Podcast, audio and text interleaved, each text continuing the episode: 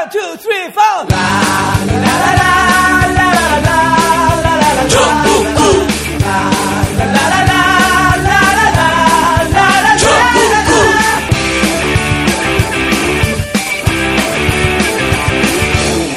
Now you're listening 정국구. 정봉주의 전국구 시작하겠습니다. 최고급 프리미엄 김치를 소개합니다. 에이 투 플러스급 프리미엄 김치, 영부인 김치. 내가 담근 것보다 더 청결하게, 내가 산 재료보다 더 좋은 재료로, 내가 만든 것보다 더 맛있게. 일박 이일에 출연한 전주명인 박영자 선생님의 손맛으로 담근 해썹 인증의 최고급 프리미엄 김치. 인터넷에서 검색한 뒤 지금 주문하세요. 정봉주의 전국구, 제작비 마련과 스튜디오 마련을 위한 아, 여러분들의 후원을 기다리고 있습니다. 아, 월 오천 원 이상 씨엠에스로 해주시면 감사하겠고요. 팟빵 전국구 방송 페이지에 가시면 어, 배너 광고가 있습니다. 아, 클릭하시면 후원하실 수 있습니다. 아, 매번 도와달라고 해서 죄송하지만 그래도 도와주세요. 감사합니다. 정봉주의 전국구 드디어 공개 녹화가 있습니다. 칠월 십이일 토요일 오후 세시 부산 해운대 백스코에서 열립니다. 선착순 입장이고요. 누구나 참석 가능합니다.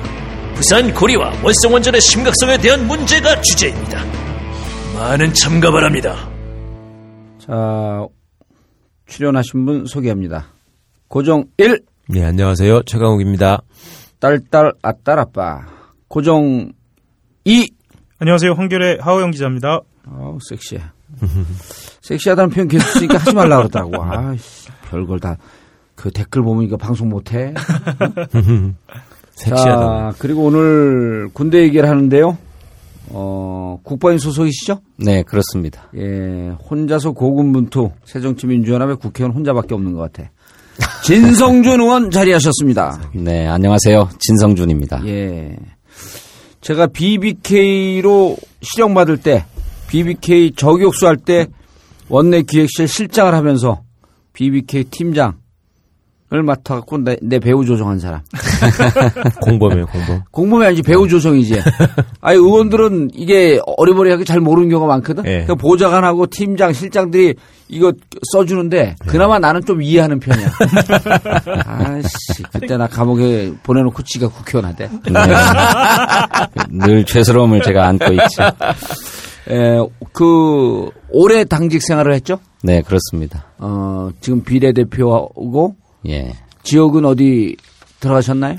아니요, 아직 맞지 못했는데 도전하고 있습니다. 어디 지역이에요? 서울시 강서을구에 도전하고 강서을구. 있습니다. 강서을구? 예. 어, 그럼 오늘 전국구 나오시고 이제 한두 번 더 나오면, 예. 강서을, 공천, 지역은 이제 떼어놓은 당상입니다. 아, 그렇습니까? 절대 걱정하지 마세요. 네, 고맙습니다. 예. 우리가 가서 만들어주지 못하는데, 예. 저쪽 들어오는 사람 디펜스는 확실하게. 네.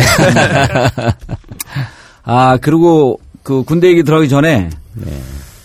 어, 우리 후원해주시는 분들한테 고마워갖고 제가 한 이틀 전에 문자를 보냈어요. 예. 때 문자를 보냈어. 장문에.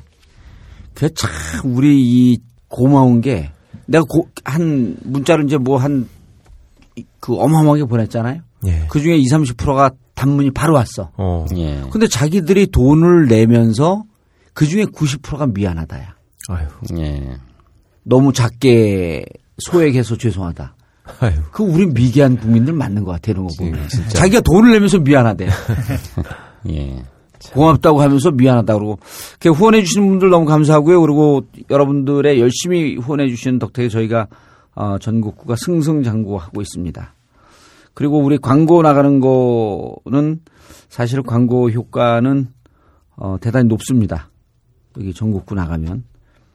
어, 광고하시는 분들도 어, 도와주려고 하는 거죠, 사실은. 네. 네. 근데 광고 효과는 없는데. 광고 효과가 높다니까. 지금 우리 한 게 아로니아 진? 네. 아로니아 진이야? 네네. 그 무슨 블루베리 같은데, 이거 웃기는 데예요. 유월 초에 광고한다 그래갖고 전화를 했더니 광고 못하겠대. 네. 그래서 난 돈이 없어서 못하는 줄 알았거든? 네. 그게 아니라, 이게 딴지 마켓에서밖에 안 팔아요. 네. 음. 너무 잘 팔려갖고, 품절이 됐다니까, 물건이. 예. 팔 물건이 없으니까 어떻게 광고를 하냐, 이걸. 그래갖고 인제 나가는데, 이 효과가 좋으니까 특히 우리 어르신. 예. 최강욱 어르신가? 그러니까 아로니아 진 저 얘기 무지하게 들었는데 예. 뭐 뭐래요 그게? 그러니까 건강식품?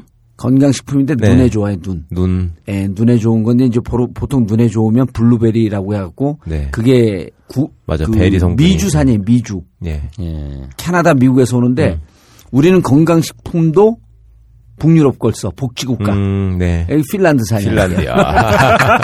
자일리터라고 같이 먹어야 되는 거구나 그러면. 네. 아, 그래서 고마운 분들 그리고 야. 이제 방송에서 얘기하기 좀 곤란한데 그런 거에 이게 아 좋은데 뭐라고 말할 수도 없고 그런 댓글이 네. 많이 올라와. 네. 아니 그러니까 정력에 좋다는 게 아니고 눈에 좋다는 건데 그렇게 품절이라고?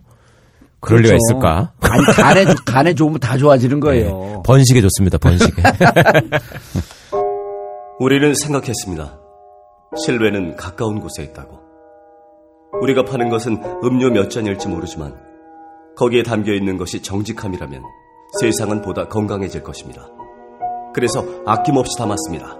평산네이처, 평산네이처 아로니아 친, 친, 친. 지금 딴지마켓에서 구입하십시오. 자, 오늘 주제는 음, 임병장에 대해서 얘기를 하는데 아, 이게 지금 세월호 참사에 좀 가려서 그 크게 위기감들이 없는데 세월호 참사에 버금가는 대참사가 벌어진 거 아니에요? 네, 숫자, 그렇죠. 숫자가 좀 희생자 숫자가 이제 사람들이 세월호에서 삼백 명 이상이 막 그 사망자가 생기니까 몇 명 죽은 거는 이거 별로 그 이 느낌도 없나 봐. 아유, 근데 멀쩡한 열아홉 살, 스무 살, 스물한 살짜리 애들이 군대 가서 근무하다가 다섯 명이 사망하고 일곱 명이 중상을 입은 거 아니에요. 예. 그게 엄청난 참사거든. 예. 그렇죠. 그리고 구 년 전에 너무나 유사한 사건이 똑같은 게 있었고. 예. 그렇죠. 그 세월호 복사판이에요 이게. 세월호도 서해 페리오 있고 이십 년 만에 똑같은 네, 사고가 똑같은. 터, 예. 터졌고. 예. 이것도 이천오 년도에 연천인가 어디에서 그 그렇죠. 지피였죠 그때는. 예. 예. 이십팔 사단. 이십팔 사단. 예. 거기서 그때 그 뭡니까 참호 안에서 또 총질해갖고 내무반에서 내무반에서 예. 그때도 수류탄 수류탄 한 발 던지고 예, 던지고 김일병 수류탄 한 발 까고 예. 사격하고 예. 예. 그때는 여덟 명이 사망했죠. 여덟 명이 사망했어요. 예, 예. 이번에 다섯 명. 예. 아, 근데 우리 진짜 이렇게 갖고 그 앞에 머리칸에 산 탄 사람들 자녀들은 다 군대 빠지지만 예. 우리처럼 꼬리칸에 있는 사람들 자녀들은 다 가야 되는데 이거 맘 놓고 군대 보내겠어요? 글쎄요. 그때 예. 이천오 년도 사건 말씀하셔서 그러는데 당시에 국방부 장관이 윤광웅 장관이었습니다. 예. 참여정부 시절이었는데 사고 삼 일 만에 사의를 표명합니다.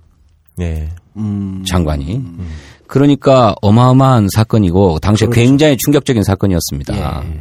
그런데 구 년 후에 이 사건이 터졌는데 예. 아까 말씀하신 대로 세월호 참사 때문인지 어쩐지 몰라도 국방부 장관이 영전해서 안보실장으로 가고 예. 누구도 책임지지 않으려고 하는 거죠.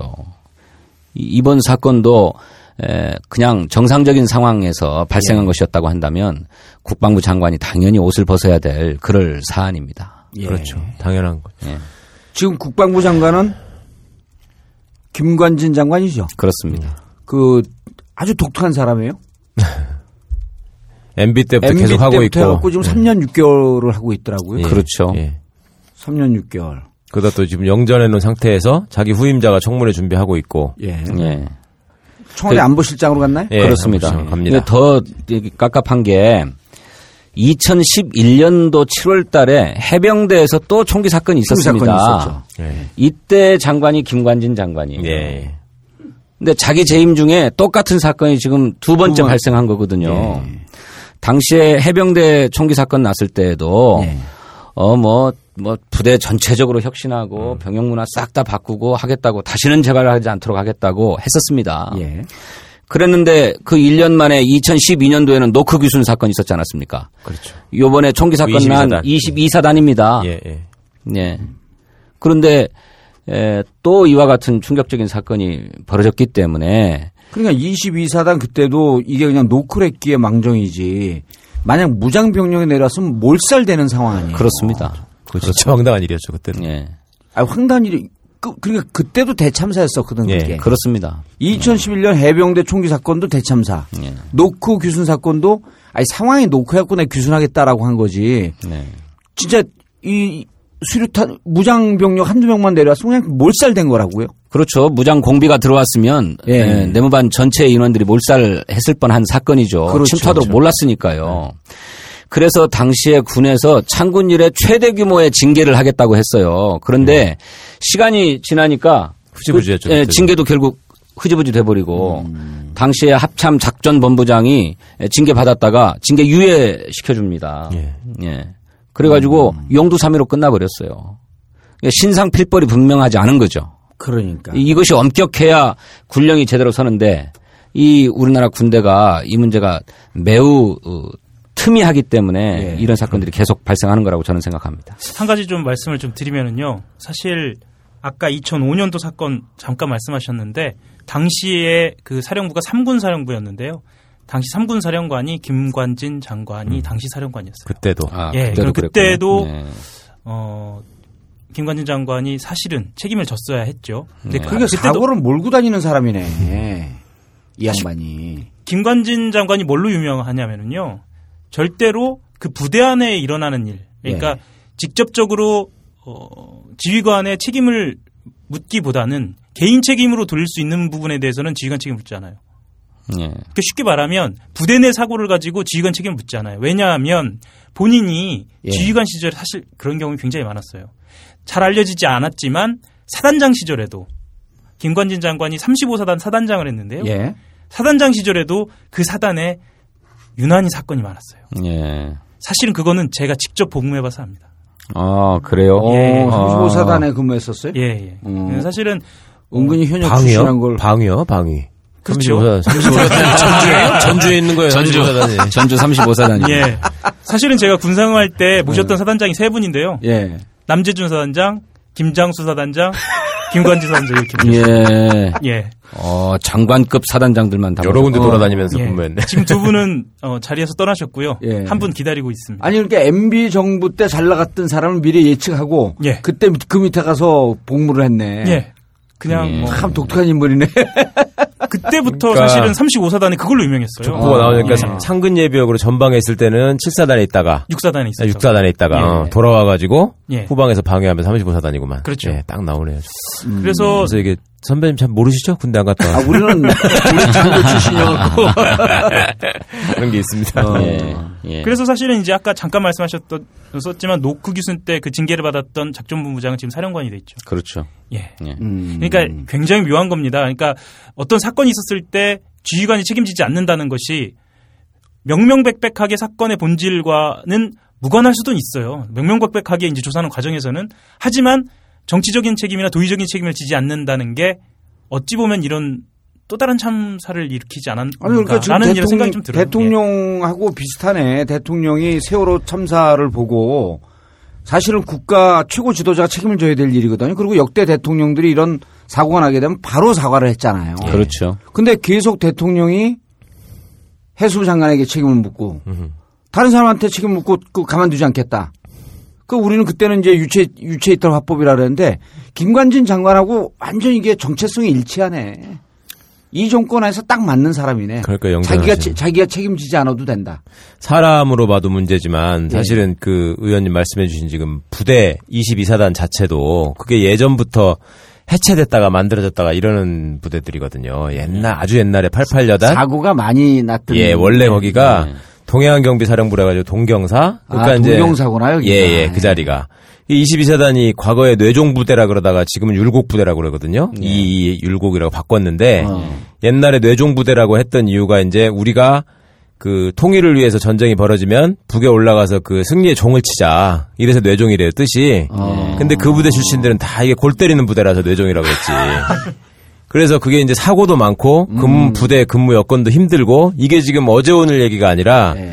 정말 그 부대는 적폐가 쌓여 있었던 부대거든요. 근데 맨날 부대 진단에서 혁신한다고 그래놓고 계속 거기서 지금 사고가 터지는 겁니다. 예, 예. 옳은 말씀이에요. 예. 그 보통 전방 사단의 경계 지역이 보통 예. 한 이십 킬로미터 내지 예. 이십오 킬로미터인데 여기 이십이 사단은 백 킬로미터 가량 됩니다. 와. 해안선까지 경비를 해야 되니까. 철책하고 해안선까지 있거든요. 예.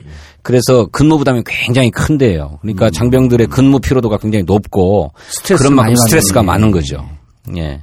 그래서 사고의 잠재적 환경, 조건 뭐 이런 것들을 갖추고 있는 그런 부대다라고 얘기할 수 있습니다. 그러니까 실질적으로 이십이 사단의 근무 여건이나 이런 것을 기본적으로 개혁을 해줘야 되는데 대책을 세워, 예, 세워줘야 되는데 그걸 못하고 있었던 그럼요, 지역이네. 예. 예, 그냥 눈 가리고 아웅하고 대충 넘어가니까 계속 예. 계속 터지는 겁니다. 그러니까 단순 계산만 해도 보통 그 관할 범위가 이십 킬로미터인데 이게 백 킬로미터라고 한다면 예. 단순하게 봐도 일단 이 스트레스 범위가 그렇죠. 한 다섯 예. 배쯤 되는 거 아니에요. 그렇죠. 예. 그런데다가 철책선만 있는 게 아니라 동해안이 있으니까 예. 옛날 그 뭐 공비들 동해안 통, 통해서 다 그렇죠. 침투한다 그랬던 예. 거 아니에요? 예, 예. 동해안에서 예, 요, 동경사 있을 때는 동해안에서 어슬렁거리다가 총 맞는다 그랬어요. 맞습니다. 음. 그 옛날부터 소위 육사 출신으로 잘 나가고 싶어하는 장교들은 저기를 안 가려고 그랬죠. 아, 가면은 사고 나서 어, 책임질까봐. 아. 음, 그런데도 이렇게 근무 여건이 복잡하니까 에이스 중에 에이스를 뽑아서 보낸다고 네, 하는 그, 부대가 또 그 부대예요. 네. 네. 네. 어. 네. 자, 임병장 사건으로 들어가겠습니다. 이게 그러니까 이제 지금 지금도 이렇게 보면. 사실은 구조적인 문제인데, 아, 계속 그냥 개인의 그 관심 병사의 문제. 이런 거로 지금 언론도 계속 하고 있어요. 예. 이제 그런 측면을 배제할 수는 없다고 배제할 봅니다. 수 없죠. 예. 뭐, 아무리 근무 환경이 열악하고 스트레스가 그렇죠. 많다고 하더라도, 에, 같이 예, 근무하고 고생하는 동료 병사들에게 예, 총질할 수 없는 예, 술탄을 까던지고 음. 총을 쏘고 할 수야 없는 것이지요. 그리고 또 이번에 임병장도 자주한 사회 이력이든 군내 이력이든 예, 관심을 요하는 예. 매우 특별한 보호와 관심을 요하는 그런 병사로 분류된 만큼 예, 그런 개인의 특성 이것이 감안되어야만 한다고 생각합니다. 음. 하지만 아까도 말씀드렸던 것처럼 그렇게 구조적인 문제가 분명하게 있는 것이죠. 예. 그래서 아까 얘기되었던 대로 근무 환경이 대단히 열악하고 그래서 근무 피로도가 대단히 높다. 그에 따른 스트레스를 어떻게 관리할 거냐 하는 문제가 있는 거고요. 그런 점에서 부대 관리가 적절하지 못했다라고 하는 점도 지적할 수 있을 음. 것이고 또 동시에 그런 만큼 경계 근무를 서게 하는 데에도 아주 그 적절하고 효율적인 어떤 대책들이 수립돼서 시행되었어야 했는데 그러지 못하고 특히 노크규순 사건 이후에 경계를 강화시킨다고 하는 조치가 내려져 가지고 여기에서는 근무 피로도가 굉장히 높았을 거예요. 음. 근데 이것에 대한 합리적인 뭐 병력 보충이라든지 이런 것들이 갖춰지지 않은 채 근무 강도만 높였다고 한다면 그런 것이 사고의 원인으로 될 수 있었기 때문에 그런 문제도 점검돼야 될 문제고 음. 또 어, 이른바 A급 관심사병이 어떻게 에, 무기를 들고 실탄을 휴대한 채 경계근무에 들어갈 수 있었는가. 그것도 뭐 B급으로 하향 조정됐다고 하는데 그 한 달 만에 들어간 거거든요. 그러니까 그런 음. 어, 부대 관리의 문제 네. 이런 문제도 반드시 지적되어야 돼서 그런 구조적인 문제를 함께 바라봐야 된다. 그런데 네. 이런 구조적인 문제를 젖혀놓고 개인 인성의 문제 또 그 개인의 어떤 특성의 문제 이런 문제로만 자꾸 치환시키면 네. 절대로 문제가 해결되지 않는다 이렇게 봅니다. 그리고 군 사고의 특징이 이제 군 하면은 이런 사고에서 떠오르는 게 의문사 아니에요. 그러니까 네. 군 사고는 항상 사건을 은폐하고 덮으려고 한다. 불투명한 게. 예. 그렇죠, 그래서 제가 세월호 사건하고 이게 너무나 비슷하다 보니까 세월호도 처음서부터 계속 은폐한 거 아니에요. 네. 네. 이, 이번 사건도 개인의 일탈이란 개인의 문제로 돌리고 어떻습니까? 지금 국방부는 사건을 쭉 뭐 이렇게 자료는 좀 제대로 줘요? 아니요. 지금 뭐 다 수사 중이어서 아직 정확한 것은 모른다 이런 얘기를 하고 있는데 사고 자체가 어떻게 발생하게 되었던가 그 사고 현장 상황을 재구성하는 것은 아직 미지수입니다. 어떻게 해서 그런 일이 발생했고 어떻게 초기에 무슨 일들이 벌어졌는지 부대 안에서 예. 이건 아직 미지수고 수사를 해봐야 나온다는 거고요. 예. 에, 그 뒤에 이제 에, 도주한 임병장을 체포하기 위해서 예, 군이 뭐 차단선을 점령하고 또 포위망을 형성하고 뭐 교전도 벌이고 했는데 이런 그 초동 조치서부터 이후 체포까지의 이런 작전 과정에 대해서는 많이 드러나 있기 때문에 그 작전 과정에서 여러 가지 문제들이 드러나고 있는 거죠. 예. 그 단적으로 군이 모든 사실을 지금 국민 앞에 사실대로 공개하지 않고 있다라고 하는 게 두 가지 사례로 드러났습니다. 예. 하나는 어, 임병장이 스스로 자해한 다음에 체포해서 병원으로 응급 후송하는데 예. 그거를 대역을 썼다는 것 아닙니까? 예. 그래서 가짜, 가짜 임병장을 앰뷸런스에 태워 보내고 예. 진짜는 또 다른 쪽으로 이렇게 뒤로 돌아가고 했다라고 예. 하는 거고.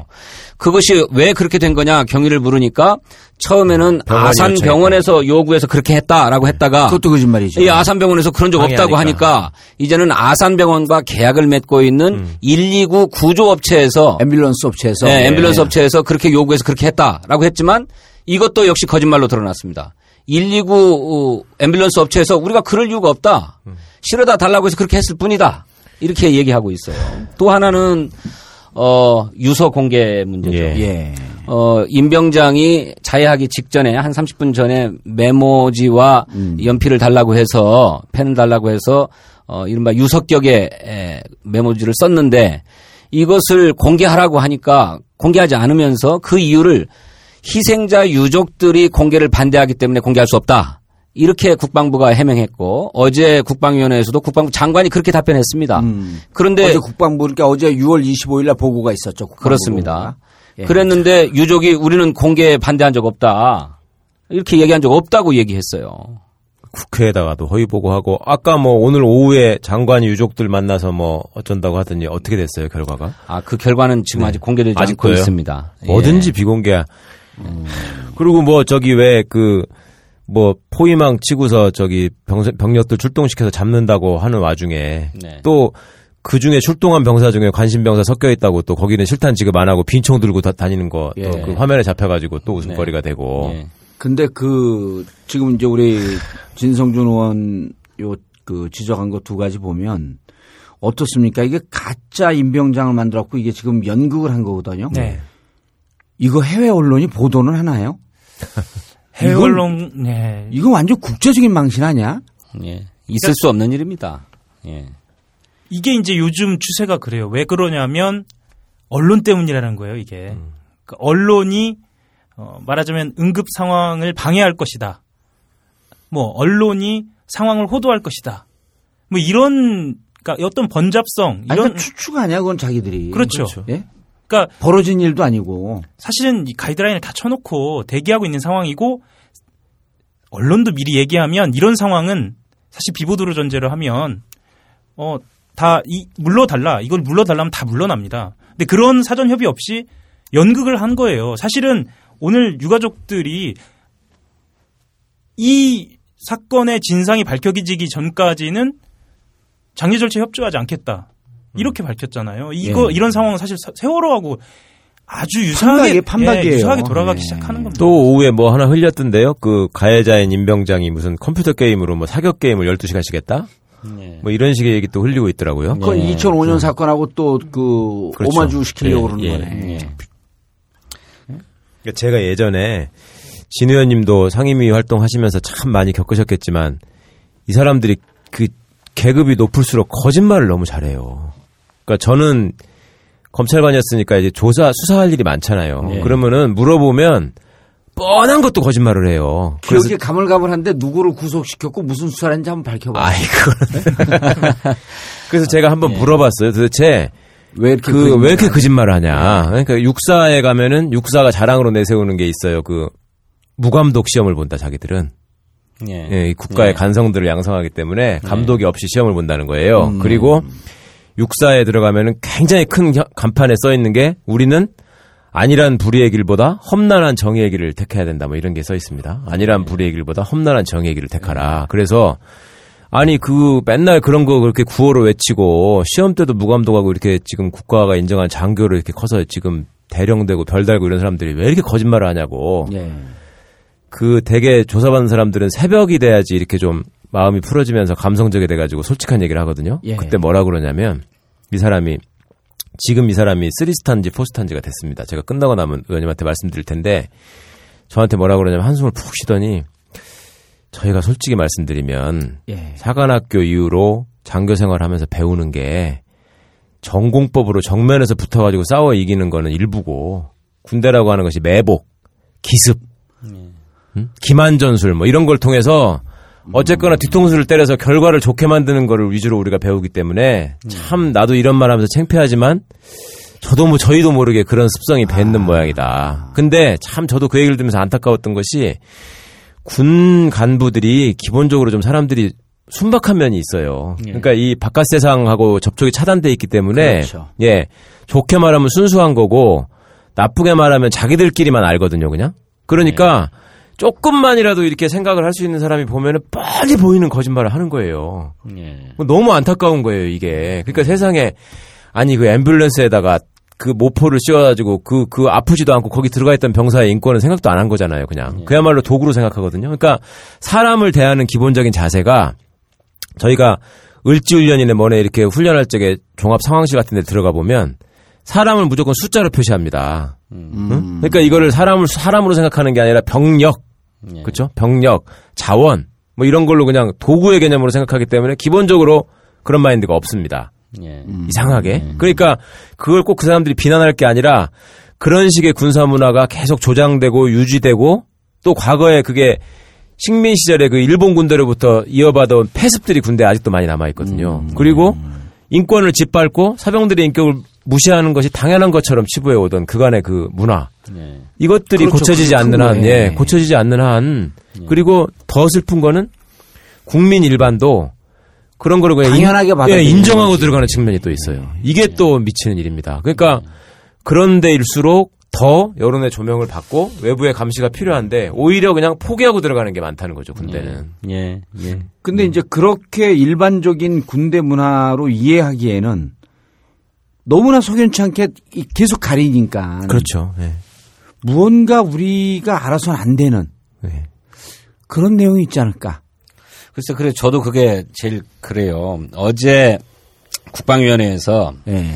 예, 국방부 장관에게 최초 보고를 언제 받았는가 이렇게 음. 물었습니다. 그랬더니 뭐 기억에는 약간 혼란이 있었습니다만 에, 사고가 발생한 것이 저녁 여덟 시 십오 분 아니었습니까? 예, 여덟 시 십오 분이요. 예.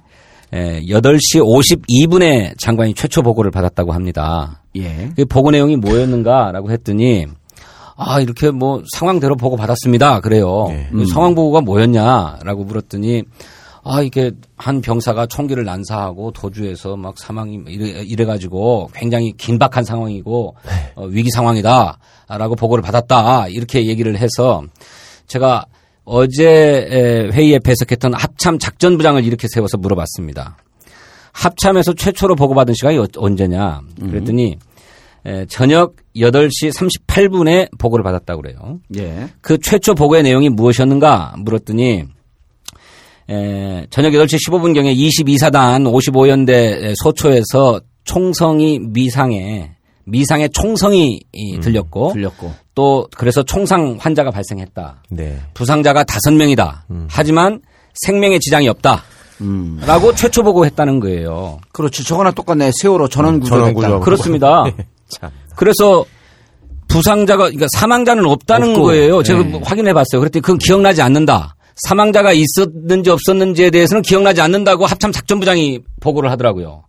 아니 그런데 말이 됩니까? 아니, 군대에서 총기 사건인데 이런 위중한 상황이 기억나지 않을 수가 있나요? 그러니까요. 거짓말이죠. 그래서 이거는 서로 얘기가 다르니까 음. 합참 작전부장이 그렇다고 거짓말을 할 수는 없고 예. 이미 저한테 보고해 놓은 게 있으니까. 그렇죠. 그래서 그렇게 기억나지 않는다고 답변을 한 것인데 그래서 제가 물어봤습니다. 이렇게 합참은 사망자가 있다는 보고를 최초 보고에서 못 받았다고 하는데 장관은 합참으로 또 보고받았는데 어떻게 알았느냐. 예. 사망자가 있다는. 아, 사망자가 있다는 사실을. 예. 아, 이게 군대에는 여러 보고 채널이 있고 또 육군하고도 통화를 했고 그래서 막 이렇게 얼버무리고 넘어갔어요. 음. 근데 왜 이게 그렇게 중요한 문제인지 모르겠어요. 아니, 사실대로 최초 보고에는 사망자가 없다고 보고가 있었습니다. 예. 그런데 이 차 보고는 언제 들어왔는데 이 차 보고 때는 몇 명이 사망했다고 보고가 있었습니다. 이렇게 솔직하게 답변하면 될 것 아닙니까? 그렇죠. 음. 네. 근데 답변하지 않아요. 음. 그걸 음. 나중에 정정하지도 않습니다. 자, 그 정리하면 여덟 시 십오 분에 사고가 터졌는데 합참은 삼십팔 분에 보고를 받았다고 네. 얘기를 했고 그때 네. 보고를 받았을 때는 다섯 명의 부상자만 있고 사망자는 없는 것으로 보고받았다. 네, 생명의 지장이 없다. 생명의 지장이 없다. 그런데 네. 오십이 분에 사령관이 보고받았을 때는 사망자가 있는 것으로. 장관이 보고받았을 장관. 때는. 장관이 보고받았을 때는 사망자가 있는 거로. 두 명, 두 명이 있다고 보고받았다고 장관은 얘기했습니다. 이거는 아 우리는 나이롱 군대입니다. 당나라, 당나라 군대입니다. 명백한 군기문란이죠 이거는. 당나라 군대라고 하는 걸 스스로 선언한 거네. 네. 그럼 이런 군대를 갖고 있는 김관진 국방부 장관은 뭐 하자는 인간이지? 그러니까 한심합니다. 한심합니다. 그러니까 뻔한 거짓말 그렇게 한다니까. 네. 아니 이게 진성준 의원이 그 국방위에서 활약이 쟁쟁했었잖아요. 여기 예. 사이버 사령부가 음. 대선 개입한 거 밝혀냈고 예. 유디티 에스에스유 투입 안 한 거. 투입 안 한 거. 그것도 예. 이제 다 오늘 다 밝혀줬어요. 우리가 전국구에서 얘기해서 다 밝혀진 거야. 예. 그러니까 진 의원이 좀 걱정이 되고 좀 겁이 나고 그래갖고 진 의원만 속인 거예요? 아니면은 전체 보고에서 그렇게 얘기를 한 거예요? 전체 보고에서 그렇게 얘기한 거예요. 전체 보고에서? 예. 예. 그러니까 그런 음. 게 있어요. 그것도 왜 그렇게 금방 드러날 거짓말을 하냐고 하면 물어보는 게 있어요. 아니 시정도 안 했대잖아. 시정도. 아니 시정도 안 하죠. 왜 그랬냐고 그랬더니 그것도 그, 그 씁쓸한 추억을 얘기하더라고. 사관학교를 들어가면 네. 요새는 좀 변했다고 하는데 그렇게 맞는데요. 많이 선배들한테. 그렇게 맞는다는 거야. 그러니까 사 년 내내 배우는 게 두들겨 맞는 것만 어, 어떻게 하면 한 대라도 덜 맞아야 되나를 배운다는 계속 거예요. 계속 거짓말하죠. 그러면. 아 이거 정말 너무 안타까운 일인데 그러다 보니까 일단 그걸 모면하는 음. 습성이 배 있는 거야 몸에. 음. 내가 이걸 일단 모면해야 된다. 응? 네. 그리고 또 지나고 나면 또 네. 지나고 나면 무슨 전후회네 어쩌네 하면서 이거를 명확하게 맞는 거는 맞고 아닌 건 아니고 가려가지고 신상필발 하는 게 아니라 또 그냥 아유 미안하다 이러면 또 두루뭉술이 넘어가는 거예요. 음. 우리가 전우고 형제고 이렇게 하면서. 근데 오늘 최강욱 변호사는 육사 동문회 대변인으로 나온 거 같아요. 진짜. 아니 근데 진짜 아, 우리가 너무... 이게 이 유가족 다섯 명 그 꽃 같은 아이들을 또 잃은 거 아니에요. 그렇죠. 그리고 네. 열두 명도 그중에 생명의 위험, 위험이 있는 친구들은 없나요? 예, 아직은 없는 것으로 그렇게 보고받았습니다. 일곱 명이 부상자 중에는. 예. 부상자 중에는. 아니, 진 의원님, 그거는 없었어요? 그 왜, 초창기에 그런 의혹이 있었잖아요. 왜, 나중에 언론에도 안 알리고 몇 시간 동안 공백기가 있었던 것이. 예. 대통령 뭐 어디 순방하고 돌아오는 시간하고 겹치다 보니까 뭐 그거 피하기 위해서 안 한 거 아니냐. 예. 그러니까 대통령한테 두, 예. 몇, 보고를 안 하고. 보고된 거, 취재된 음. 게 있지 않나요? 그러니까 대통령에게 보고된 게 또 문제입니다. 한 시간 뒤 보고가 있었는데요. 음. 예. 그러니까 사실은 이게 한심하다라고 얘기를 하기 이전에 굉장히 안타까운 보고입니다. 굉장히 세월호하고 유사한 그런 상황이거든요. 왜냐하면 두 명 사망이라고 보고를 했다는 건 세 명은 출혈 중이었다는 얘기예요. 세 명, 세 명은 예, 현장에서 즉사한 건 아니었습니다. 즉사한 건 아니고. 아, 이송 중에 사망을 했네요. 아니, 이송이 이송도 못 했습니다. 이송이 늦어져서. 예, 그 전에 있다가 사망했습니다. 예. 헬기가 없어서 음. 태백산맥을 넘어갈 헬기가 없어서 음. 군에요. 일일구 헬기를 요청을 했어요. 그 와중에 그러니까 두 명 사망이라고 보고한 와중에 세 명은 출혈 중이었던 거예요. 우리 생태 같은 그 그것도 여기가 처음이 아니고 그 이십팔 사단 집회 사건 때도 똑같은 일이 있었거든요. 예. 그때도 나중에 이 저기 환자들 이십팔 사단 집회 사건은 이천오 년도 예, 사건이죠. 그때도 그렇죠. 과다 출혈로 사망한 거였거든요. 나중에 보니까. 그러니까 기, 긴급하게 손을 아니고. 썼으면 그렇죠. 예. 결과는 어떻게 됐을지 모르지만 생명을 구할 수도 있었던 그런 상황이라는 거 아니에요. 그래서 유족 한 분이 음. 문제를 제기하고 있습니다. 에, 오늘 부검에 참여를 했는데 예. 에, 부검 참여 결과 목에 동맥 하나가 끊어진 상황이어서 제대로 지혈을 하고 예, 응급처치를 했으면 살릴 수 있었던 것 아니냐. 그런데 그걸 제대로 못해서 과다출혈로 사망한 것 같다라고 예. 하는 의혹을 제기하고 있습니다. 예. 그래서 부검 결과도 정확하게 받아봐야 되고요. 음. 에, 우리 군의 응급후송체계 또 당시에서는 또 실제로 어떻게 이루어졌는지 이런 걸 또 다 점검해 봐야 됩니다. 그러니까 일단 이 상황 보면은 배가 침몰하는 상황에서 바로 구조 못해갖고 삼백사 명 수몰시킨 거하고 상황이 똑같네. 숫자만 틀릴 뿐이지. 거의 똑같죠. 뭐 진돗개 하나 두 시간 뒤에 발령되잖아요. 음. 우리가 뭐 전편에서 순환구호 명령 말씀하셨잖아요. 그러니까요. 예. 그거 지연된 거하고 이게 어떻게 뭐 마찬가지입니다. 사실은 이게 말하기가 그렇죠. 참 조심스러워서 네, 네. 좀 과감하게 말씀드리기는 좀 어려운데 초등대청 엉망 이 상황은 어떻게 말로 표현하기가 좀 어려운 상황이에요. 그런데 이런 예. 상황이 지금 김관진 장관을 그 우리가 문제를 안 삼을 수가 없는 게 이게 지휘관 책임 묻지 않고 그러니까 이런 거에 대한 위기의식이 없을 뿐만 아니라 사실 이런 거 근본적인 문제는 이 김관진 장관 있을 때 이천십일 년 뭐, 뭐 사고 나고 이럴, 이럴 때 보니까 이천십일 년 때부터 사이버 사령부가 전면적으로 정치에 개입할 때 아니에요? 네. 대선 앞두고. 네. 이런 거에 올인하다 보니까 실질적으로 군대에서 이런 사고는 별로 중요하지 않게 그냥 피해가고 사고가 나도 정권에 충성을 다하니까 그냥 무마하고 넘어가고. 이런 문화가 군대에서 만들어진 거 아닌가 싶네. 예. 예. 아, 그런데 우리 하 기자님, 그것 예. 좀 한번 확인해 보십시다. 저는 김관진 장관이 대통령께 보고한 것이 예. 해외 순방을 마치고 공항에 들어와서 예. 십 분 후, 그러니까 토요일 날 밤 열 시 삼십 분에 김관진 장관이 대통령께 보고를 했다고 하는 거거든요. 예. 음. 그러면 사고 발생으로부터 두 시간 지난 거죠. 예, 두 시간 십오 분이 지난 시점이에요. 네네. 근데 한 시간 뒤에 보고했다는 얘기는 어디서 나오는 얘기죠? 한 시간 이후라고만 저는 일단 아, 들었고요. 예. 예. 그러면 결과적으로는 두 시간 반. 예. 그게 한 시간 이후니까 두 시간 십오 분이 될 수도 있고 예. 네 시간 십오 분이 될 수도 있고. 예. 그래서 비행기가 이렇게 떠 있는 동안에는 물론 다 통신 시스템이 갖춰져 있겠지만 예.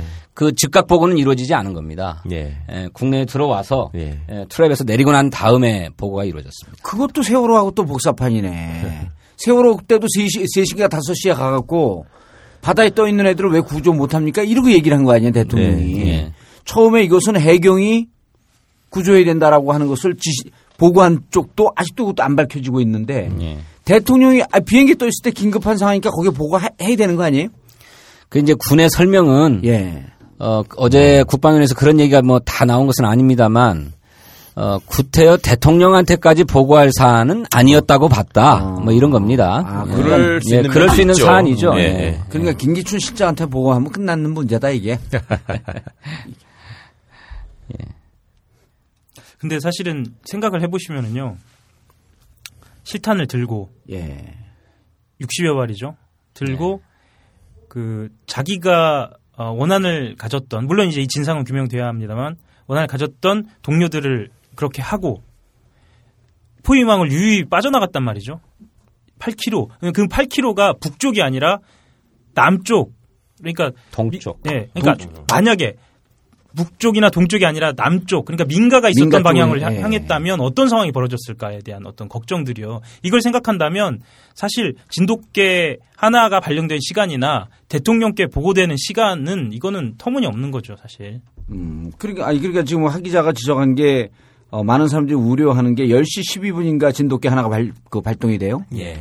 근데 열 시 십이 분에 진돗개 하나가 발동이 이게 두 시간 있다가 된 건데 진짜 그 임병장이 그 남하하면서 민가로 들어왔는데 민가에서는 전혀 모르고 있었단 말이야. 예. 이게 그 동쪽으로 갔기 때문에 그렇죠. 이 더 큰 사고가 안 났지.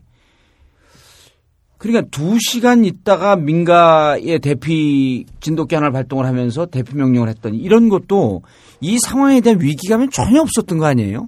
아니 글쎄요. 그래서 참 답답한 게 진돗개 하나를 발령하면 군경이 합동으로 예. 검거 작전을 펴니다. 그런데 경찰에게는 그 즉시 알려지지 않은 것 같아요. 보도에 따르면 고성경찰서는 예. 진돗개 하나 발령 사실을 텔레비전을 보고합니다. 새벽 두 시 반에. 그래가지고 군으로 확인을 해요. 진돗개 하나 발령했냐고. 어, 오히려 물어봐요. 예, 오히려 물어봐요. 그러니까 합동작전 안 이루어진 거죠. 예. 진돗개 하나 발령되면 경찰도 당연히 저기를 해야 되는데. 그 네 시간 뒤에 얘기입니다. 진돗개 하나 발령된 뒤에 얘기. 두 시간, 두 시 반에 봤으면 네 시간 뒤, 네 시간 그렇죠. 거네. 그리고 민통선 이북 지역의 마을에도, 마을에도, 왜냐하면 군은 처음에는 그, 이 임병장이 월북할까 봐서 걱정했거든요. 네. 그 월북부터 그렇죠. 차단해야 된다라고 네. 해서 북쪽에 먼저 방어선을 칩니다. 네. 그러면 민통선 이북 지역에 마을이 있기 때문에 진돗개 하나를 발령한 상태라고 한다면 그 마을에게 에, 통보를 해줬어야 됩니다. 음. 그런데 그 음. 마을에도 즉시 통보가 안 되고 아. 자정 넘어서 아. 어, 제가 지금 기억하기로는 공공 시 이십오 분인가요? 그때나 통보가 됩니다. 그래서 그 마을 주민들은 제이티비씨의 열 시 이후에 나오는 뉴스 속보를 보고 알았다는 거예요. 음. 그러니까 제때 통보도 안 해준 거죠. 왜 그랬는지 모르겠어요. 이런 부분들이 다 낱낱이 짚어져야 됩니다. 사실은. 그러니까 군의 기강이나 이런 그 정보 시스템 이런 게 완전히 붕괴되어 있는 거 아니에요? 그렇죠. 그리고 아니 왜 이 실탄을 몇 발 소지하고 있었냐 이것도 정확히 몰랐잖아요. 몰랐어요. 그렇죠. 전혀 몰랐어요. 예, 예. 그것도 기본이거든. 그러니까 사격장 가서 사격 연습 해보신 분들 아시겠지만 그거 탄피까지 계속 헤아려가지고 맞추잖아요. 예, 예. 그렇게 맨날 철저하게 체크하는 척 하면서 정작 그 큰 사고가 발생하니까 몇 발을 갖고 왔는지도 몰라. 아니, 그, 그러니까 요 사건을 보고 그, 제보한 지오피에 근무했던 그 병사가 그 제보하는 게 뭐냐면 예. 어, 이 사건이 발생된 장소, 시간 이게 대단히 중요하다. 네. 왜 그러냐면 대체로 그 지휘 그 지오피에 있는 이 그 지휘관들이 어, 무기고 키를 사병한테 주고 확인하지 않고 다 들어가 버린대요. 그럴 정도로 허술화되는 거예요. 그러니까 이 친구가 실탄을 얼마나 갖고 있었는지 이런 게 사실은 지휘관에 의해서 전혀 확인이 안 됐던 거예요. 근무했다가 들어오면서도.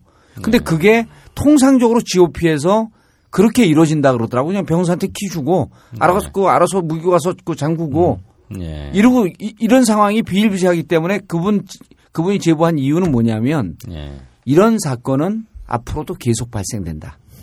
이 부분에 대해 위기감을 갖고 정말 이 책임자 처벌하지 않으면 세월하고 똑같지 않습니까? 그렇죠. 진상규명과 책임자 네. 처벌. 네. 이거 이루어지지 않을 거 아니에요? 네. 계속 국회 보고하는 것도 지금 가리고 있는 거거든. 그렇죠. 네. 그리고 심각한 것이 말년병장이었잖아요. 삼 개월 네. 후면에 삼 개월. 전역한다는 말년병장이 그러니까. 세상에 말년병장이 이렇게 했다는 것도 참 이것도.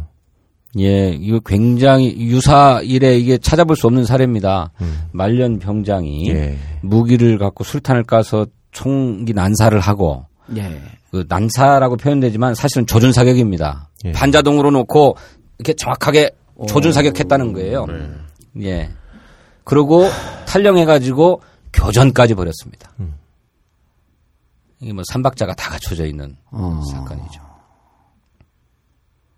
군, 군에서는 지금 위기감은 있나요? 심각한 상황으로 보고 있다고는 합니다. 근데 네. 결국 또 지휘관은 책임을 안 질 거 아니에요?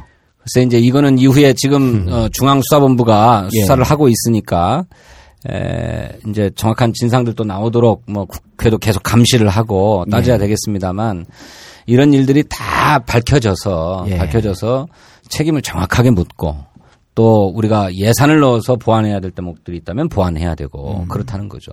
이번에도 보면 지오피 최전방의 철책선의 경계 근무를 서는 우리 병사들에게 방탄복이 지급이 되지 않았다는 것 아닙니까? 예. 예. 그렇죠. 예. 그 방탄복 살 돈이 없어가지고 충분한 방탄복을 못 가지고 있다는 거예요.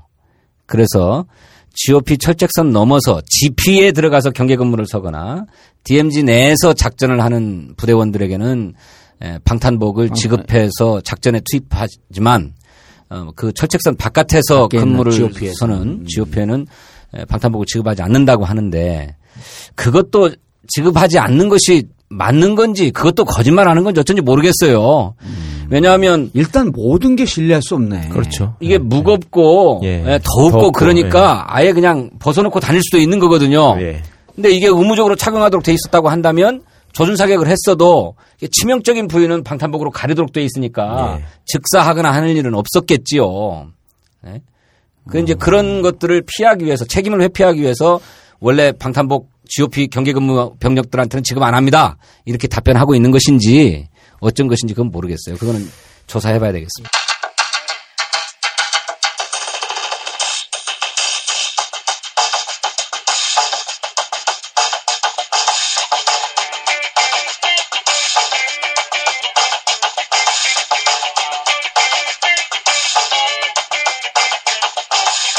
일 퍼센트만을 위한 비우라지 세상 진실보도 없고 단지 찌라시만 판을 치는 세상 우리에겐 전국민이 있어 우리에겐 진실만이 있어 우리에겐 전국구가 있어 우리에겐 정봉주가 있어.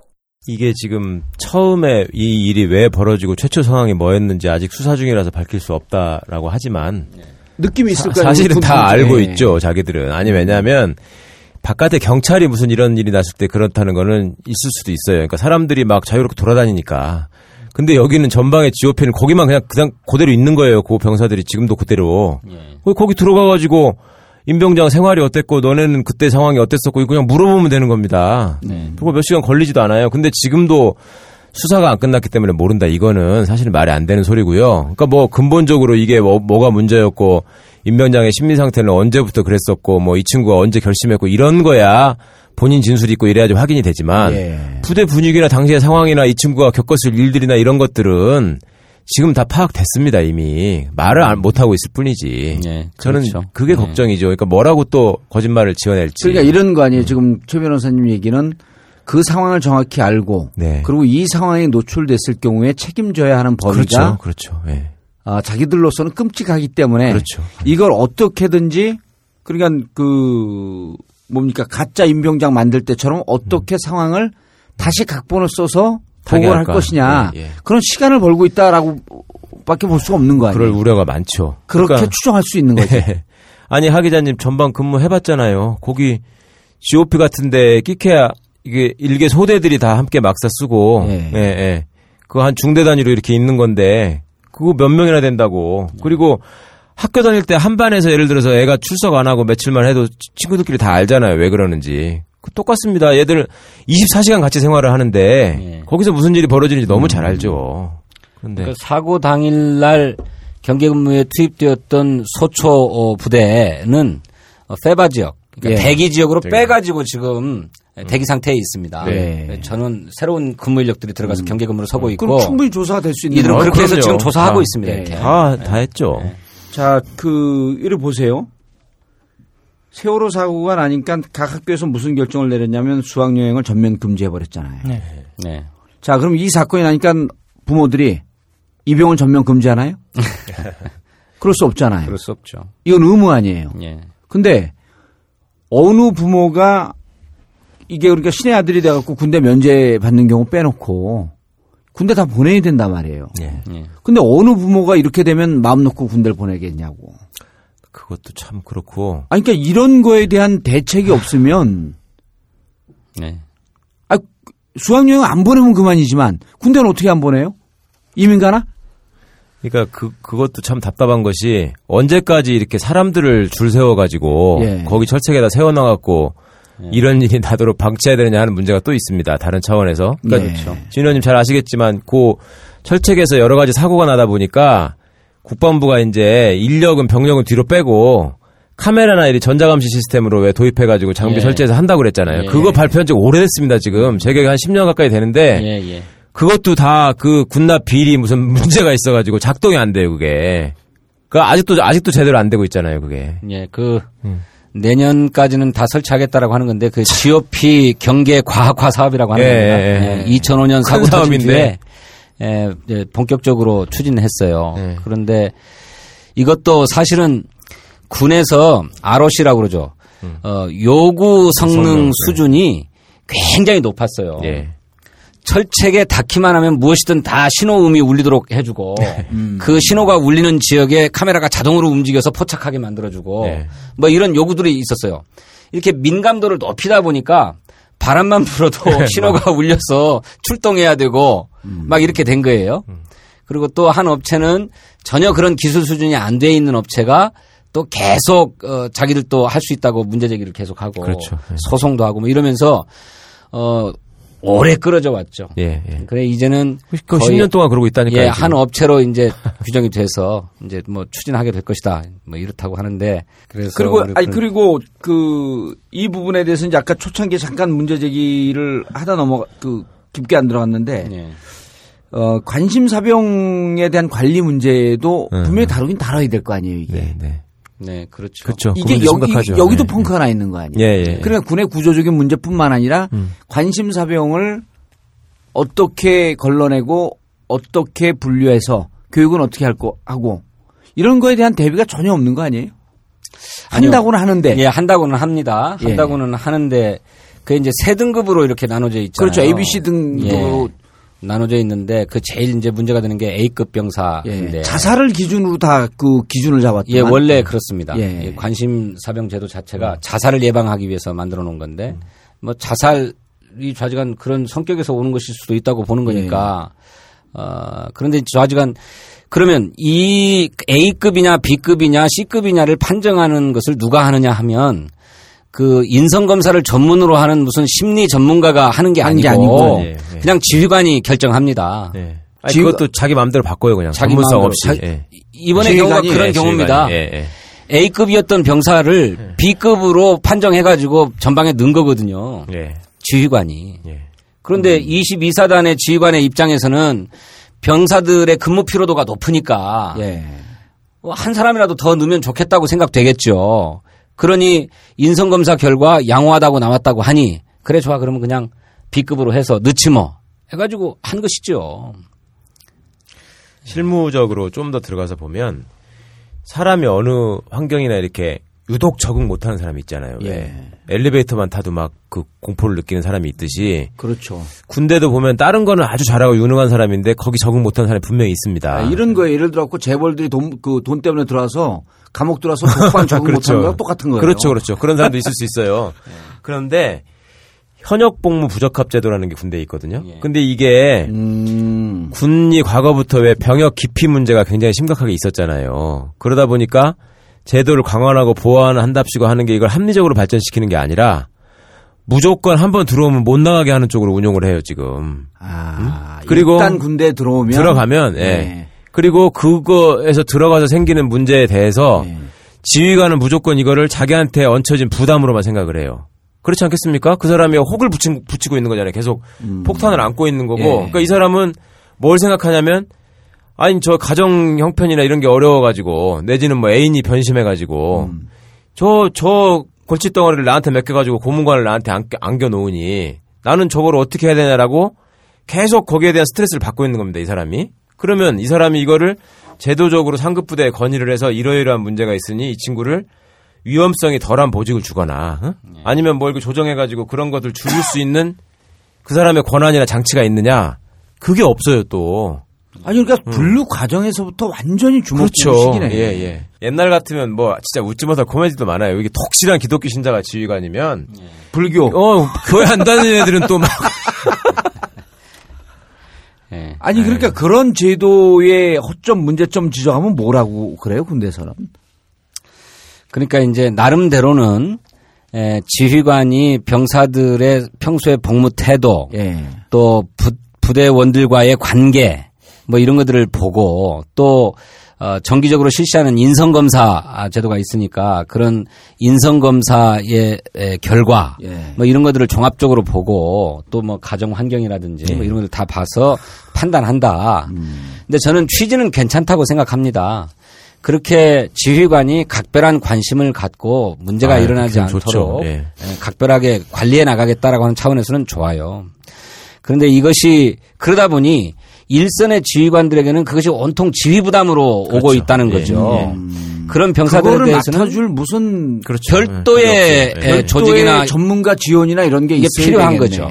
그러니까 있는데 극히 일부 있어요. 연대급에 하나씩 무슨 상담사 예, 예, 있잖아요. 예, 예. 병영생활 상담사, 예. 상담관이라고 있어요. 그런데 학교에 학교에 애들 폭력 폭력 학생들 뭐 상담한다면서 상담 상담 교사 한 명 형식적으로 주는 거나 똑같은 거예요. 그렇죠, 그렇죠. 그거보다도 더 없는 거네. 네, 여기는 병영생활 상담사라는 분들이 또 전문적으로 심리학 전공하고 이런 분들도 있지만 그분들은 또 소수고 예. 그냥 군 전역자들이 예, 그런 노후 취업용으로 가는 예, 것도 예, 많아요. 예.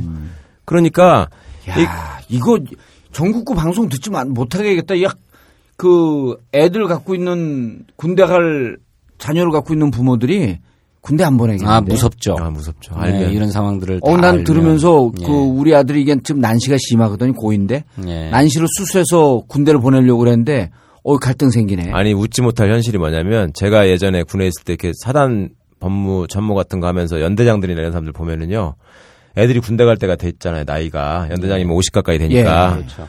아니, 그러면, 애 군대 간다고 그렇게 울어. 그 부인이나 이런 사람들이. 연대장이? 연대장 부인이. 그래서 제가. 예. 아니 남편 따라서 평생을 군대에서 봐놓고 예. 군대 좋아졌다고 지금 계속 그러는데 왜 이렇게 우냐고 예. 그러니까 아유 군대 위험하잖아요. 환장한 일이라니까 이거 정말로. 아니 근데 지금 오늘 얘기를 이렇게 쭉 들어보면 이게 언론에 나온 것도 있고 이제 보고받은 내용도 있는데 도초에 지뢰밭이네. 그럼요. 도초에 펑크고. 그건 뭐 수시로 인성검사 한다고 하지만 아니 생각해보세요. 그거를 설문 보고서 꼼꼼하게 이렇게 작성하는 병사가 몇 명이나 되겠냐고. 예. 어? 대충 그냥 A에다가 쭉 그어버려 이렇게 하고 나와요. 그렇죠. 귀찮으니까 나중에 이렇게 지휘관들한테 물어보면 그걸 이제 애로사항을 얘기를 합니다. 예. 그러니까 과학적으로 부대 병사들 관리해야 된다고 윗분들이 신경을 써, 쓰셔서 자기가 이렇게 보면 인성검사 결과 통지가 오는데 너무나 멀쩡하고 수, 훌륭한 병사인데 그 이거 검사 결과를 보면은 약간 사이코처럼 나온다는 거예요. 어. 그럼 불러다 물어본다는 거야. 너 형식적으로 쭉쭉쭉 가버리니까. 그렇죠. 왜 그러냐니까 아유, 전 그냥 했어요. 귀찮아가지고 이렇게 얘기한다는 거야. 예. 그러면 이 사람 입장에 진짜 답답하죠. 이거를 그러면 객관적으로 신뢰를 해야 되나 말아야 되나도 있고. 네. 그 다음에 그런 말하자면 그 군대 내에 각종 여러 가지 보직이 있다 보니까 예. 상대적으로 말하자면 그 좀 더 위험할 수도 있고 아닌 것들이 있지 않습니까? 그러면 그거를 잘 이렇게 해서 해야 되는데 지금 과거에 우리가 그 후보자들 무슨 청문회 전국 이런 데서 들으셨지만 그 잘 나가는 사람들은 그때 대학원도 다 다니고 어? 그 석사 박사도 마치고 막 이러잖아요. 그거 타령이라면 그거 대박 터졌어. 타령. 그러니까 누가 그러더라고.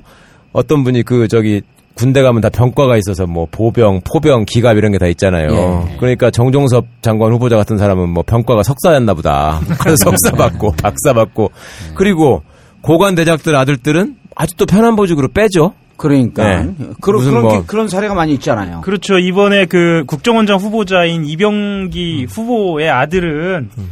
사실 군악대를 복무했어요. 군악대. 예.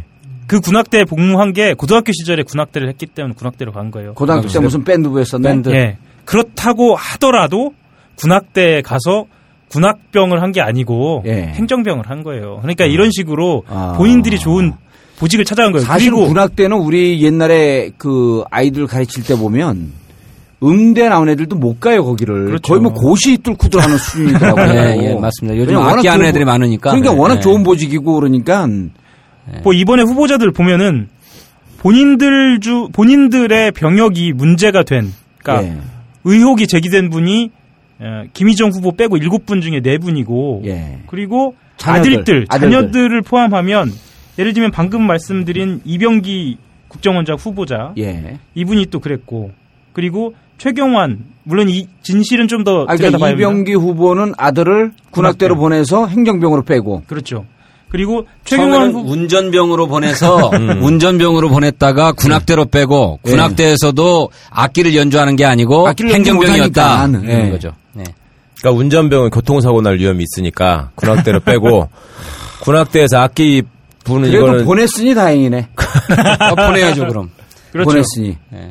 물론 뭐 음, 최경환 장관 후보 같은 경우에는 뭐 강남, 아, 장남의 병역이 면제된 것에 대한 의혹이 또 제기돼 있고요. 예. 그리고 김명수 아까 뭐 계속 얘기되고 있죠. 예, 교육부총리. 김, 예. 예. 교육부총리 비례, 같은 경우에 비례 명수. 예. 뭐 물론 이 보직 같은 경우에는 문제가 안 될 수도 있어요. 이, 이분 아드님 같은 경우에도 보니까 군사령부에서 행정병 하셨고 음. 뭐 이런 식으로 이렇게 본인들은 물론 석박사도 따시고. 음. 이렇게 생활하십니다. 이게 본인들의 방법은 알아요. 그러, 그러니까 저는 아까도 말씀드렸지만 이런 사고가 발생했을 때 최소한의 응급조치, 조치라든가 최소한의 시스템이 갖춰지는 것이 최소한 우리가 해야 할 일이라는 생각이 드는 거예요. 음, 그게 그런, 최소한의 평등이고. 아니 그러니까 일반 사람, 일반 사람들의 자녀들은 군대 가고 이렇게 완전히 사고의 무방비로 노출되어 있고 그리고 이런 거에 대한 대책도 없고 음. 사고가 나면 지휘관 책임도 안 지고 그리고 자기들 애들은 다 빼고 이건 나라가 아니네. 그러니까 책임을 아예 안 지는 건 아니에요. 지긴 지는데 아랫사람 위주로 책임을 묻죠. 네, 항상 아니, 아래로 미루고. 이렇게 문제가 많은 국방위원회 소속으로 보니까 근무 피로도가 높은 것 같아. 진성준. 그러니까 자리에 앉으신다니까. 아니 얼굴 보니까 아유 힘들어. 나도 전국 가면서 육 개월 동안 완전 녹초가 돼갖고 하, 근무 그치. 피로도가 너무 높아. 그리고 지금 차라리 국회 가는 게 낫겠어 나는. 예, 예. 자기들끼리 또 인정하는 게 예전에 누가 그러시더라고요. 평시 군인 군대가 예. 평시가 오래 지속되면 나타나는 현상이 일단 그 관료주의가 팽배해지고요 내부에서. 음, 예. 그러니까 이게 군인들이 어떤 전투에서의 승리, 그다음에 뭐 호연지기를 기르는 어떤 장교로서의 용맹함 이런 거에 신경을 쓰는 게 아니라 무난하게 생활을 잘하면서. 음. 진급을 수월하게 할 수 있는 음. 그런 사람들이 자꾸 승진을 하게 됩니다. 구조적으로. 음. 그리고 전쟁이 벌어지지 않고 실제 상황이 없다 보니까 의, 제복이 자꾸 화려해진대요. 그런 군대들의 특징이. 아. 응, 계속 이렇게 휘장 같은 걸 바꾸고 휘장. 옷이 멋있어지고 예, 그런 걸 그런 거에다가만 신경 쓰는 거죠. 겉멋부리는 데에다가만. 예. 그리고 맨날 예산이 부족하고 병력이 부족하기 때문에 전방의 현실이 열악하고 이런 얘기 많이 하거든요. 예. 사단장 공관 가보십시오. 거기가 열악한지. 거의 뭐 그렇 그런 데가 없죠. 근데 그러니까. 그런 그런 데다가는 정작 사람들이 없고 음. 뭐 이제 후방에 이런 부서에 가면은 막 운전병부터 시작해서 당번병, 공관병 지금도 그 사적으로 운영하는 사람들이 많이 줄어들었다고 하지만 얼마나 많아요. 음. 그러니 아니, 그러니까 진 의원님 이게 이번에도 네. 보면 쭉 기사를 보면 어 아까 이제 방탄조끼 방탄복 얘기했잖아요. 네. 이분들이 이 사건의 위중함 이게 군대 세월호만 없었으면 대참사 중에 대참사예요. 그리고 그렇습니다. 우리 아이 자녀들 누가 마음 놓고 군대 보내겠냐라고 하는 얘기가 하게 되면 사회가 부글부글 끓죠 이게. 그렇죠. 그런데 이거에 대한 위기감, 이거에 대한 지휘관 책임, 이거에 대한 이 사건에 대한 미안함, 죄송함, 반성 이런 건 안 보이고 이걸 기화로 예산 또 좀 끌어올리려고 네. 그런 냄새가 훨씬. 그럴 우려가 있죠. 하더라고. 예, 그럴 우려가 있죠. 예. 예. 또 방탄조끼 어쩌고 하면서 예. 이제 또 예산 따내고. 궁금한 게 예. 아까 이제 최강욱 의원님 잠깐 얘기했는데 최강욱 그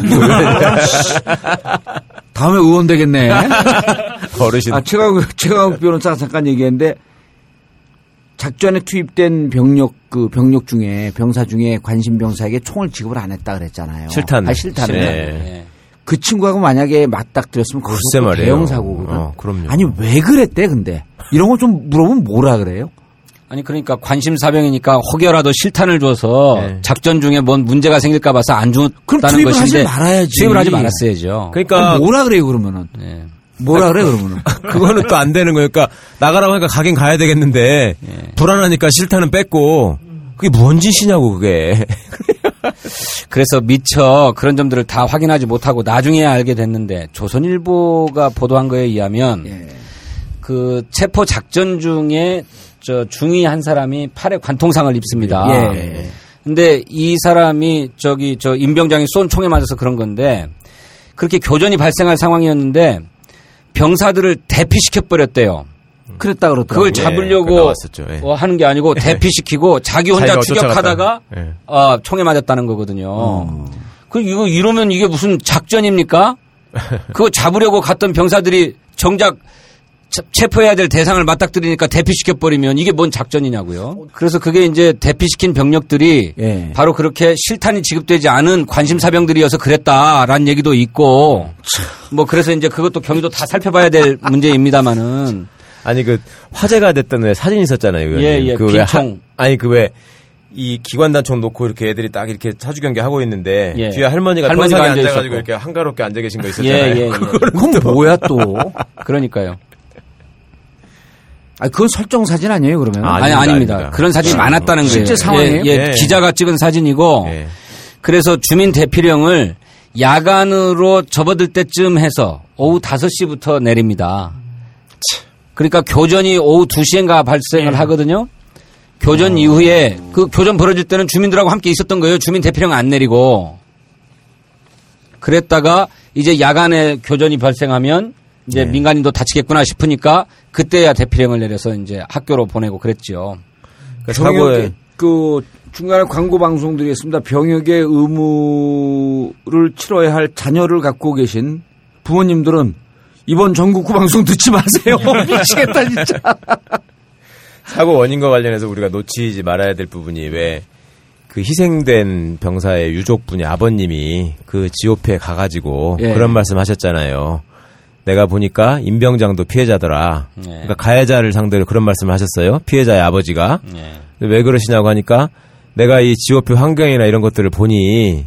이 젊은 애들을 여기다가 가둬놓고 이렇게 놔두면 징역이네 징역. 왜 사고가 안 나겠냐 이런 말씀을 하셨단 말이죠. 네. 그 희생자의 부, 아버지가 네. 그거를 우리가 몰랐던 것도 아니고 수십 년 동안 알아왔던 얘기잖아요 지금. 네.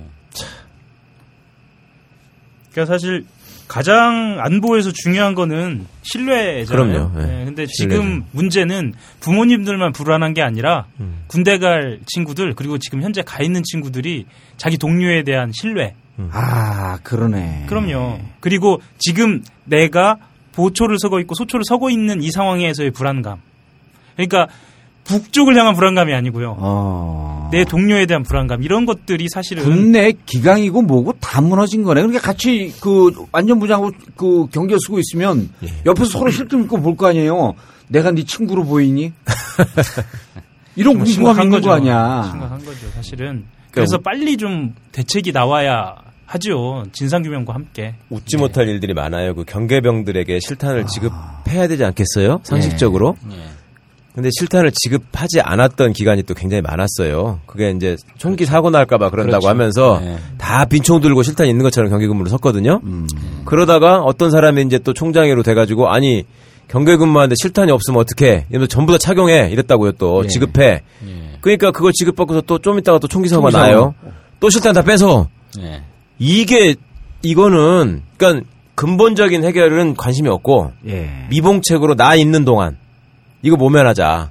군인들이 이 지휘관 장교들의 보직이 일 년 단위로 되게 돌아갑니다. 그 지휘관 네. 길게 해봐야 이 년이고요. 네. 그러니까 그때만 면피하면 되는 거예요. 네. 그러니까 이런 군대를 만들어 놓은 기본적인 문제에다가 그러니까 이게 이제 정권의 문제 이런 거를 떠나서 이 김관진 장관이 늘 주장한 게 상황이 벌어지게 되면 즉각 타격할 수 있는. 아, 그렇죠. 예. 지금 이걸 계속 타격. 주장했는데 이게 세월호하고 똑같은 게 세월호는 매뉴얼은 있었는데 실행 연습을 한 번도 안 한 거 아니에요. 구조군안. 예, 예, 예. 그러니까 막상 사고가 터지니까 대응이 없었단 말이에요. 네. 예. 김관진도 삼 년 육 개월 동안 계속 그 주장을 한 거야. 예. 말만 그렇게 하고 뭐. 말만 아니, 하고 실질적 상황이 터지니까 아무것도 하지 않고. 그러니까 그것도 이제 의문점 중에 하나인데 비록 아군이 예. 뭐 술탄을 까던지고 총을 쐈지만 현장에 많은 병사들이 무기를 가지고 무장 있었는데 상태였었잖아요. 왜 제압하지 못했냐 예, 이거예요. 예. 예. 예. 음. 그 상태에서. 그러니까 네. 반사적으로 즉각 대응일 텐데 예, 이런 예, 거는. 그렇죠.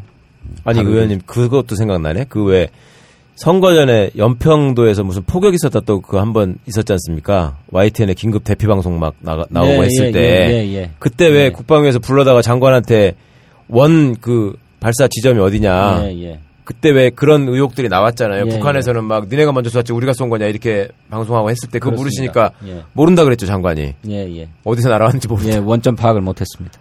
사격 원점을. 이야, 이게, 그러고서 무슨 즉흥, 즉흥태세가 되냐고. 그러니까요. 다 빈말들이에요. 레이더가 작동을 안 하고, 그 네. 최첨단 고가 레이더를 들여놨지만, 그거를 예열을 시켜야 정상적으로 작동한대요. 아, 예열 시간이 모른다. 오 분, 칠 분 걸린대요. 참. 그럼 평상시에 레이더가 그냥 폼으로 있는 거 아니야? 폼으로 그렇죠. 있는 거죠. 네. 폼으로.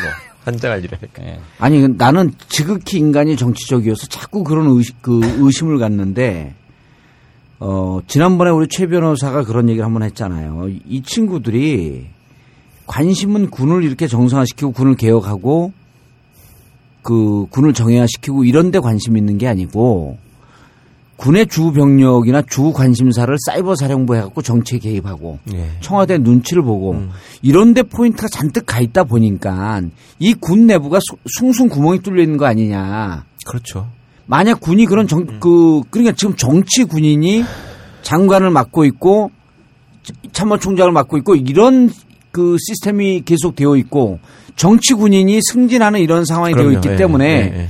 군 내부에 이런 구조적인 문제들 그러니까 아이들을 믿고 군대를 보낼 수 있는 이런 상황이 자꾸 외면되는 거 아니냐. 이런 의혹들이 계속 있거든요. 그러니까 고급 장교들이 흔히 하는 얘기입니다. 우리는. 어떻습니까 그게 지금 그 너무 정치적인가?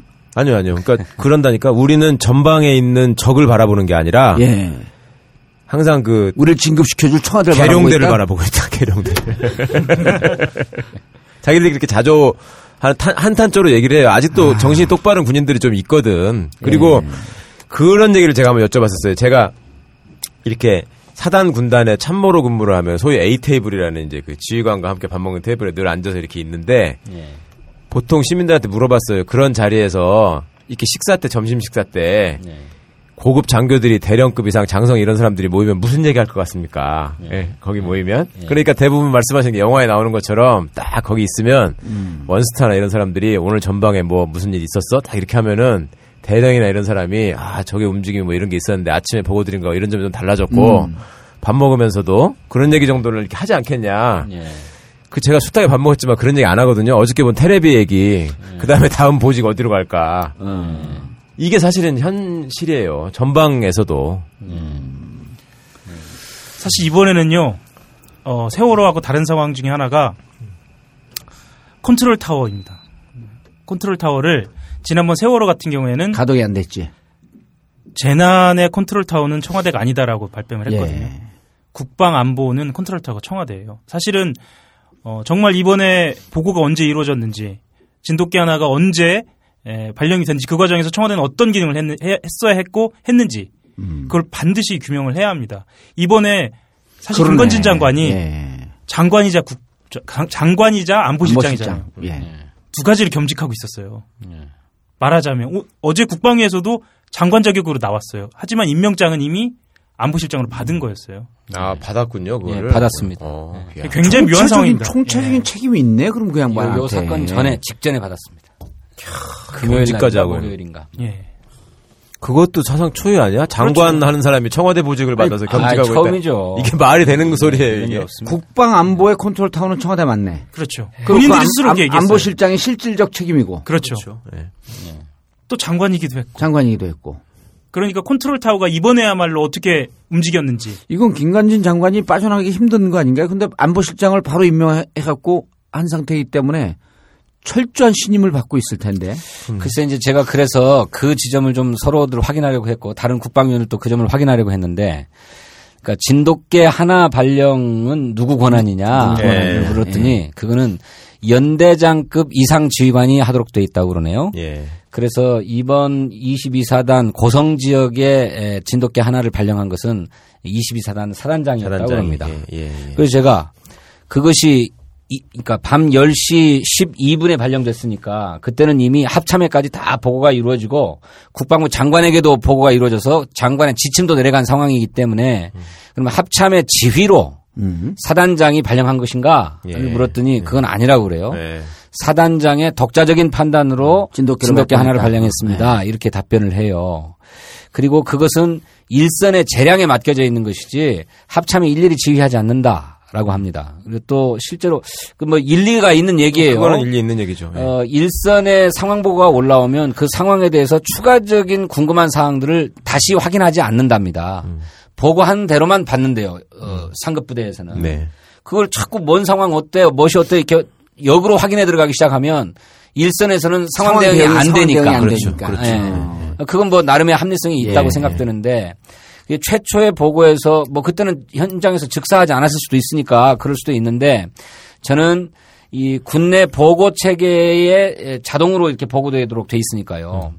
그때 최초 보고 또 시간대별로 어떻게 보고가 됐는지를 이번에 국정감사가 있을 테니까 네. 다 따져보고자 합니다. 그렇죠. 최초에 네. 어느 시점부터 어떻게 음. 상황들이 보고가 됐고 사망자는 어느 시점에 보고가 됐는지 음.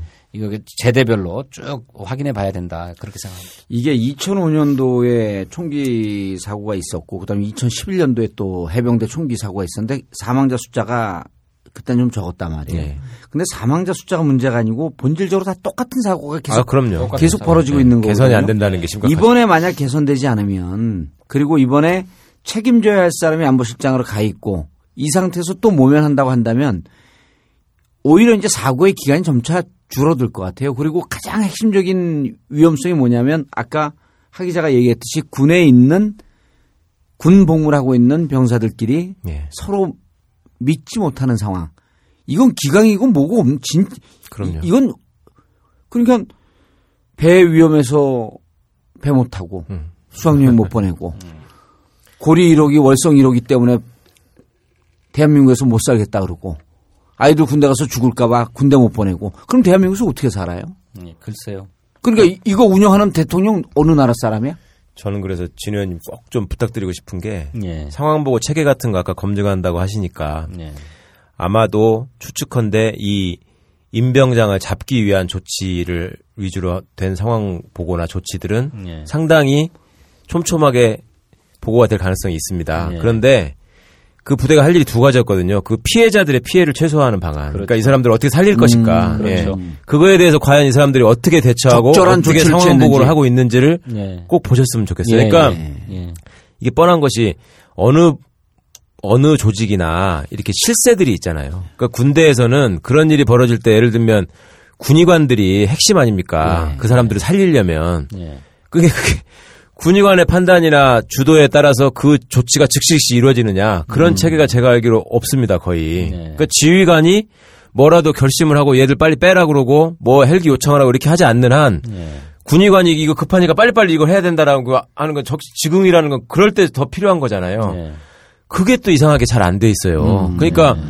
돈은 국방 예산은 무지하게 많은데 아까 태백산맥 넘어갈 헬기가 없었다 그러잖아요. 그게 네. 지금 현, 진짜 사실입니다. 네. 그러니까 지금 별 네 개 달린 네. 그 포스타 사령관들도 이 산 넘어가다가 이렇게 그 공기 그 기류에 빠져가지고 네, 예. 예, 헬기가 막 푹 떨어지고 이래가지고 과거에 죽은 사람도 많이 있고 네. 그 헬기 안 탈려고 그런 사람들이 많거든요. 네. 근데 이게 그 환자 후송용 헬기나 이런 것들은 그야말로 군대는 뭐든지 계급순으로 또 가기 때문에 네. 응?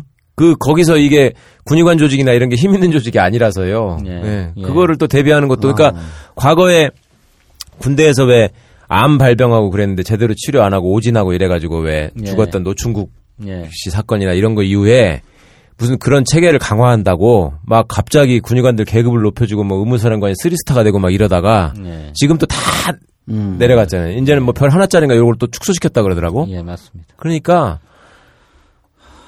네. 자, 이게 그 이번 임병장 사건으로 그 희생당한 그 병사들 문제뿐만 아니라 앞으로도 이게 잠재적 희생자가 질비하게 줄 서 있어요. 그래서 아유, 그러면 안 되는데. 이, 이 군대 문제 이거 어떻게 할 건지 아, 우리 그 근무 스트레스가 대단히 많은 것은 알고 있지만 예. 그리고 진성준 의원 마지막 말씀 듣고 정리하도록 예. 하겠습니다. 예, 희망이 아예 없는 것은 아닙니다. 이천오 년도에 그 끔찍한 이십팔 사단 총기 사건 이후에 에, 민간이 참여하는 병영문화 개선위원회가 만들어집니다. 음, 예. 그래서 그렇죠. 군대 내에 그런 근무 여건 또 인성관리가 안 되는 문제 또 그 상하 간에 뭐 기합을 주고 구타를 네. 주고 하는 이런 문제들까지 싹 다 드러내서 싹 한번 바꾸자라고 했어요. 음. 실제로 효과를 거뒀습니다. 그래가지고 총기 사건도 없었을 뿐만 아니고 음. 군대 내에서 어, 자살을 하는 병사들의 숫자도 줄어들, 상당히 많이 줄어들었습니다. 네, 네. 그런데 이명박 정부 들어서면서 뭐 군대가 완전 뭐 어? 애들 놀러 온 것도 아니고 이러면 되겠는가 그러면서 군기를 막 강조하기 시작해요. 음. 그리고 실제로 남북 간의 관계도 굉장히 군사적 긴장이 높아지면서 높아져. 병사들의 근무 강도가 높아지는 거죠. 스트레스가 높아지는 음. 거죠. 예. 그러면서 점점 자살자도 늘어나고 군내 사망사고 사건도 늘어나기 시작한 겁니다. 그러다가 이천십일 년도에 빵 터진 거예요. 어. 대한민국의 모든 사고에는 좌우지간 주새끼가 있어. 그러고 그런 아. 어떤 남북 간의 군사적 긴장 관계 문제가 해결되지 않고 박근혜 정부 들어서도 계속되니까 또 터진 거라고 저는 예. 생각합니다. 그래서 근본적으로는 남북 간의 관계를 회복해서 음. 평화 체제로 가는 노력들을 계속 해야 된다. 음, 그렇죠. 예, 이것이 가장 중요하죠. 예, 가장 중요한 안보 환경을 그렇게 만드는 예. 문제가 중요하고요. 두 번째로는 아까 얘기했던 대로 우리 군의 과학화를 보다 예. 더 추진해야 됩니다. 그래서 무조건 병력들로 때우려고 하는 습성, 몸으로 때우려고 하는 습성 이런 것들 바꾸고, 바꾸고. 예, 경계 근무도 과학화시키고 또 작전 체계도 과학화시켜서 근무 부담 줄여야 된다 이렇게 생각하고요. 예. 세 번째 번째로는 병영 문화도 바꿔야 됩니다. 아까 우리 저 최 변호사님 계속 강조하셨던 것처럼 어 병사를 사람으로 대하지 않고 음. 뭐 병력 자원으로나 보고 숫자로나 취급하는 이런 태도가 계속되는 한 절대로 이런 문제가 없어질 수 없죠. 그래서 뭐 장관도 어제 보고 과정에서 군대를 사람 중심의 병영 문화를 만들겠다 뭐 이런 얘기를 계속 많이 했는데. 뭐 사회나 군대나 똑같은 것 같습니다. 음. 사람 중심의 체계, 문화 이걸 어떻게 만들 것인가 이런 문제들을 종합적이고 다각적으로 해나가면 음. 해결될 수 있다. 정답이 나왔네. 예. 사람 중심으로 보는 사람이 대통령으로 올라오면 되네. 그러면 더할 나위 없이 예. 좋죠. 예. 예.